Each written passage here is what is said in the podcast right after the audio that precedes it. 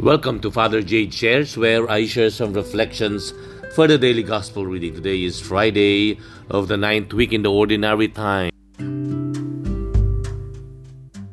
Noong panahong iyon, samantalang nagtuturo si Jesus sa templo, sinabi niya, Paanong masasabi ng mga eskriba na ang Mesiyas ay anak ni David? Si David na rin ng kasihan ng Espiritu Santo ang nagpahayag ng ganito. Sinabi ng Panginoon sa aking Panginoon, Maupo ka sa aking kanan, hanggang lubusan kong mapasuko sa iyo ang mga kaaway mo. Si David na rin ang tumawag sa kanya ng Panginoon. Paano magiging anak ni David ang Mesiyas? At nakinig na mabuti sa kanya ang maraming tao.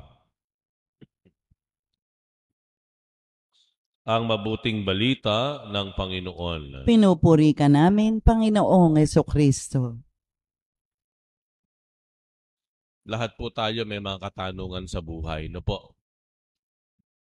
May mga tanong tayo na mulat mula pa ay nasa sa isip na natin. Hanggang ngayon medyo tumanda na po tayo naghahanap, naghahanap pa rin tayo ng kasagutan. Ano po? Ano yung mga halimbawa ng mga tanong natin?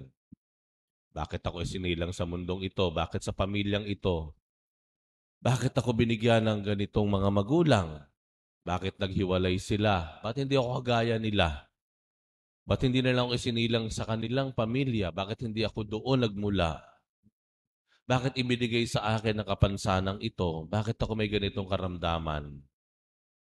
Bakit ganito itsura ko? Oh. Ano ba talaga ang tungkulin ko? Bakit mayroon ganito sa aking buhay? May mga tanong tayo na all this time ay tinatanong na natin sa ating sarili. No? At naghahanap pa rin tayo ng tanong. Okay.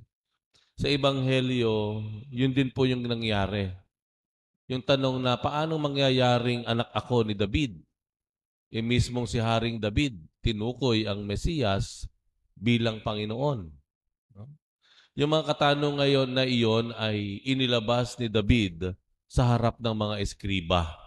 Mga tanong na sa puntong iyon ay hindi nila masagot. Hindi mahanapan ng solusyon. Ano ang naging bunga nito? Dahil hindi nila masagot, piniresenta ng Panginoon ang, kasa ang katanungang iyon. Ano sabi sa bandang huli? Ang sabi sa bandang huli, at nakinig na mabuti sa kanya ang maraming tao. Di ba po pag ganoon, pag mayroong mga hindi ka masagot na tanong, maghahanap ka at makikinig ka. No? Uh, ito ang isang maganda sa mga tanong na hindi natin masagot. Tayo patuloy na naghahanap.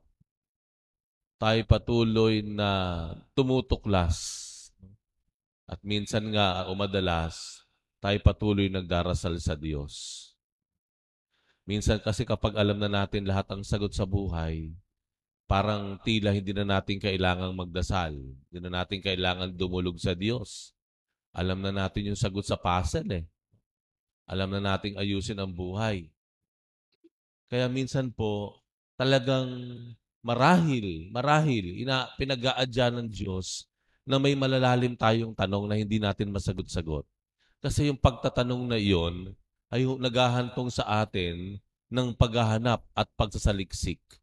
At kapag tayo naghanap at nagsasaliksik, tayo ay dumudulog sa Diyos. Nakikita natin yung ating kakulangan, nakikita natin nakapos ang ating kaalaman, kaya tayo ay dumudulog sa Diyos.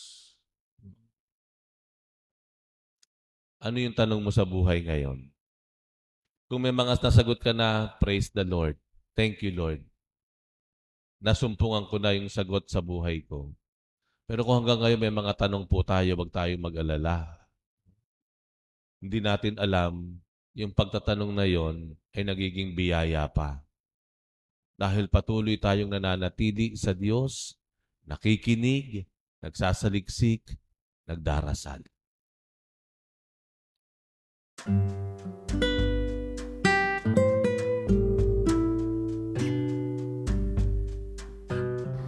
Thank you very much for reflecting with me today. We'll have another one tomorrow.